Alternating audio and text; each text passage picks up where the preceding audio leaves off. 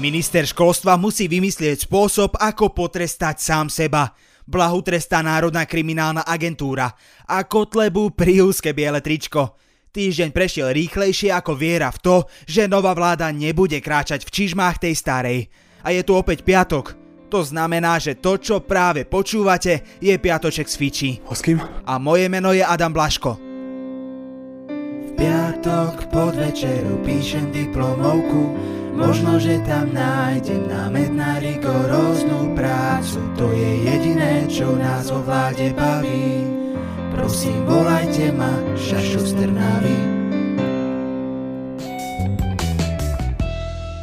Aj diplomová práca ministra školstva Grenlinga je podľa zistení denníka N plagiát. Mňa veľmi mrzí, že sa opäť politizuje téma záverečných prác. Grenling sa obhajuje vtedy platnými pravidlami a tvrdí, že jeho diplomovka je v súlade so vtedajšími zákonmi.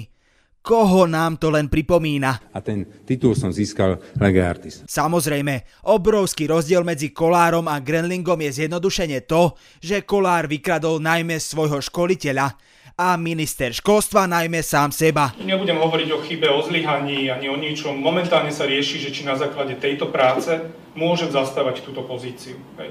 A toto je vec, ktorú budem ja riešiť. Ale stále budem opakovať, že to štúdium som si reálne odrel, reálne som tam chodil na skúšky, reálne som bol vyhadzovaný z tých skúšiek. Možno sa teraz pýtate, či sa dá vykradnúť samého seba.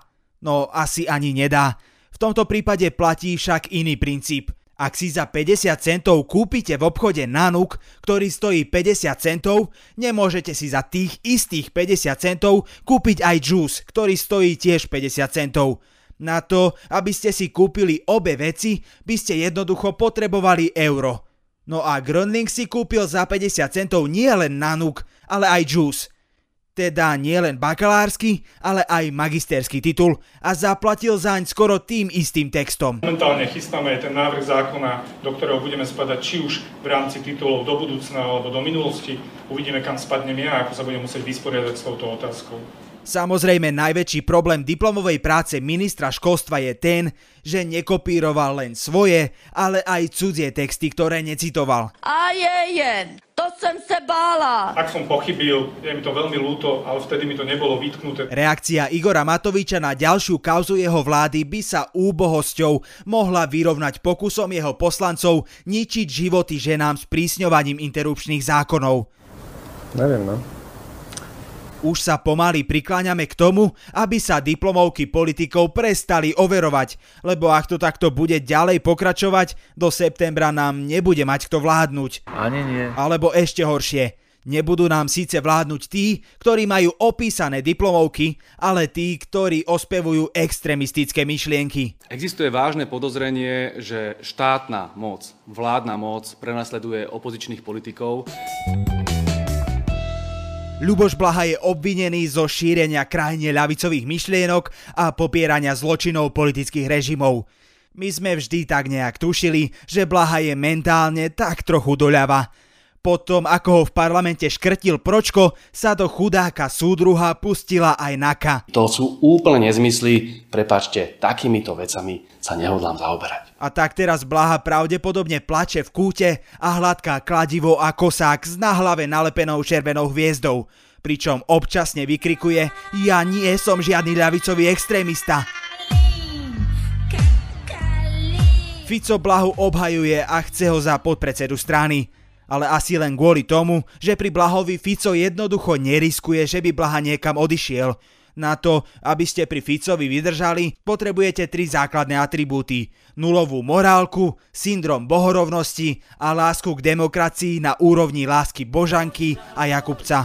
Božanka, ma až do ránka. Všetky tieto tri podmienky Blaha s prehľadom splňa a tak je pre Fica skvelou voľbou nového Riťoleza po odchode legendy, pri ktorej dodnes väčšina z nás úprimne nevie, ktoré jeho meno je priezvisko a ktoré krsné meno. Či Erik alebo Tomáš. Politik musí zniesť aj e, takú mieru humoru alebo satíry. Ale späť k Blahovi. Aby sociálnym demokratom v krajine Európskej únie bol nazývaný niekto, kto má tak blízko ku komunizmu, to je taký nonsens, ako keby nacisti a komunisti podpísali pred začiatkom druhej svetovej vojny zmluvu o rozdelení územia po vojne. A vlastne...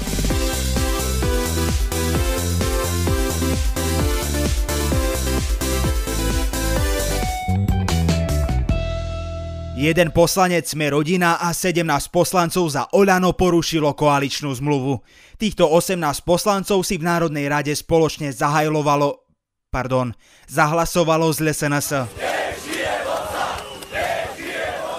Fašisti predložili vlastný návrh sprísňovania interrupcií a spomínaní koaliční poslanci jednoducho nedokázali odolať možnosti niekomu strpčovať a zhoršovať život a tak tento návrh podporili. Veď to je, to je proste nezmysel. Hej? Najdesivejšie na tom všetkom je, že títo poslanci nie sú schopní poslušnosti k vláde ani v čase, keď sú voľby v nedohľadne. Čo myslíte? Aký recept čerstvých materníc namiešajú taký Vašečka a Kufa v období, keď sa znova spustí boj o kryžiackú vlajku a kresťanského voliča? Keď sme už pri tom návrhu Kotlebovcov, ten len kopíruje poľský model zákazu interrupcií teda úplný zákaz okrem niektorých špecifických prípadov. Kotleba zvolal pred týmto hlasovaním tlačovku, na ktorú prišiel v bielom slim fit tričku, v ktorom chcel asi všetkým ukázať, že kojenie je hračka a aj on by to hravo dokázal. Hlavne títo ľudia sú tak zaslepení, kaviarenskí povalači, že to sa proste jednoducho nedá akceptovať. Na tom bielom tričku mal Kotleba v angličtine napísaný slogan, že na nenarodených deťoch záleží. Pre marketingovú agentúru Mariana Kotlebu len uvedieme, že biela sa v angličtine povie white. Asi to chceli pred slogan doplniť, len nevedeli, ako sa to povie. Nemáte zač. Uh, kam kamarátov cigánov, vychádzam s nimi perfektne, ako vám hovorím, chodíme spolu cvičiť, športujeme spolu, trávime spolu čas, chodíme von. Poliaci si zvolili nového prezidenta a posunuli sa do progresívnejšieho, ohľadu plnejšieho jadra Európskej únie dovolili homosexuálom prejavovať svoje city na verejnosti a prestali miešať kresťanstvo do politiky. Počkať, čo? Tak teraz ešte raz. Poliaci si zvolili toho istého prezidenta, ostali krajinou, v ktorej môže kresťanstvo pošľapať základné ľudské hodnoty 100 tisícov obyvateľov a odsunuli sa východnejšie ako doteraz. Kampaň vyvrcholila súbojom bývalého a už aj súčasného prezidenta Andžeja Dudu a jeho liberálnejšieho oponenta a starostu Varšavy Rafala Časkovského. Aj keď vyhral Duda len o necelé percento, jeho comeback v Poľsku sa tak trochu očakával. Veď predsa v štáte, v ktorom počas prezidentskej kampane vznikajú tzv. LGBTI free zóny, do ktorých nemôže človek inej orientácie ani vstúpiť, sa nič iné ani nepredpokladá. Tragédom tohto týždňa sa stáva Juraj Šeliga. Muž, ktorý svoju politickú kariéru postavil na občianskom proteste a teraz ďalší vyvoláva svojim hlasom za sprísnenie prístupu k interrupcii. Myslíme si, že tí istí ľudia, ktorí chodili na protesty za slušné Slovensko, dnes protestujú proti sprísňovaniu pravidel interrupcií. Kým Juraj Šeliga počas vlády Smeru hovoril o potrebe počúvať hlasy týchto protestujúcich, dnes si to už asi nemyslí a hlasuje proti ich vôli. Na Slovensku sa nám rozrástla taká zvláštna hromadná choroba. Máme pocit, že sa dá tolerovať, ak sa niekto stará do tak intimnej veci, ako je rodičovstvo a nerodičovstvo, pokiaľ je označený za konzervatívca. Juraj Šeliga nie je tragédom týždňa preto, že je konzervatívec a snaží sa zachraňovať nenarodené deti. Je tragédom týždňa preto, že hlasuje za zákon, ktorý nijako nezlepšuje podmienky pre ženu, aby si dieťa nechala, ba naopak, ju tento zákon svojím spôsobom ešte viac psychicky deptá a celý, už aj tak veľmi náročný proces len komplikuje. A teraz krátky prehľad správ. Štát od Kmotríka nekúpi Národný futbalový štadión. Matovič asi nevedel, keďže Truban neprešiel do parlamentu, čo by štát robil s tak obrovským množstvom trávy. Podpredsedom strany Smer by sa údajne mal stať mladý Erik Kaliňák, ktorý vymení svojho strýka Roberta Kaliňáka. Asi preto, aby strana mohla použiť aj staršie billboardy zo skladu s nápisom Voľte Kaliňáka a tak ušetriť na alkohol. Matovičová vláda predstavila sociálny balíček v hodnote pol miliardy eur. Jeho súčasťou budú nielen horiace vlaky pre študentov a seniorov zadarmo, ale aj horiace autobusy. Na tomto podcaste spolupracujú aj Kristina Janščová a Viktor Hlavatovič. A ja sa na záver trocha opustím. Nedávno som objavil veľmi peknú cyklistickú cestu v Levoči. Až som si tak nejak vo vnútri sám pre seba opakoval, že asi žijem v nejakej vyspelej krajine Európskej únie. Jazdu som si užíval a ak by som nemal vlasy na úrovni Mariana Kotlebu, asi by som aj povedal, že som mal príjemný vietor vo vlasoch – No trasa bola krátka a hneď ma to vrátilo na hlavnú cestu k nie úplne ohľaduplným vodičom. Potom mi dokonca ešte aj pípla notifikácia na mobile, že minister školstva pre plagiát neodstúpi. A tak môj dobrý pocit z modernej krajiny bol nenávratne fúč.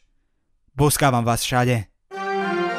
Horúca aktualita. Podľa zistení denníka N je plagiátorom aj Igor Matovič. A viete čo? Kašleme na to. Už na to nemáme nervy. Ak to takto pôjde ďalej, budeme sa musieť premenovať na plagiátorček z Fiči.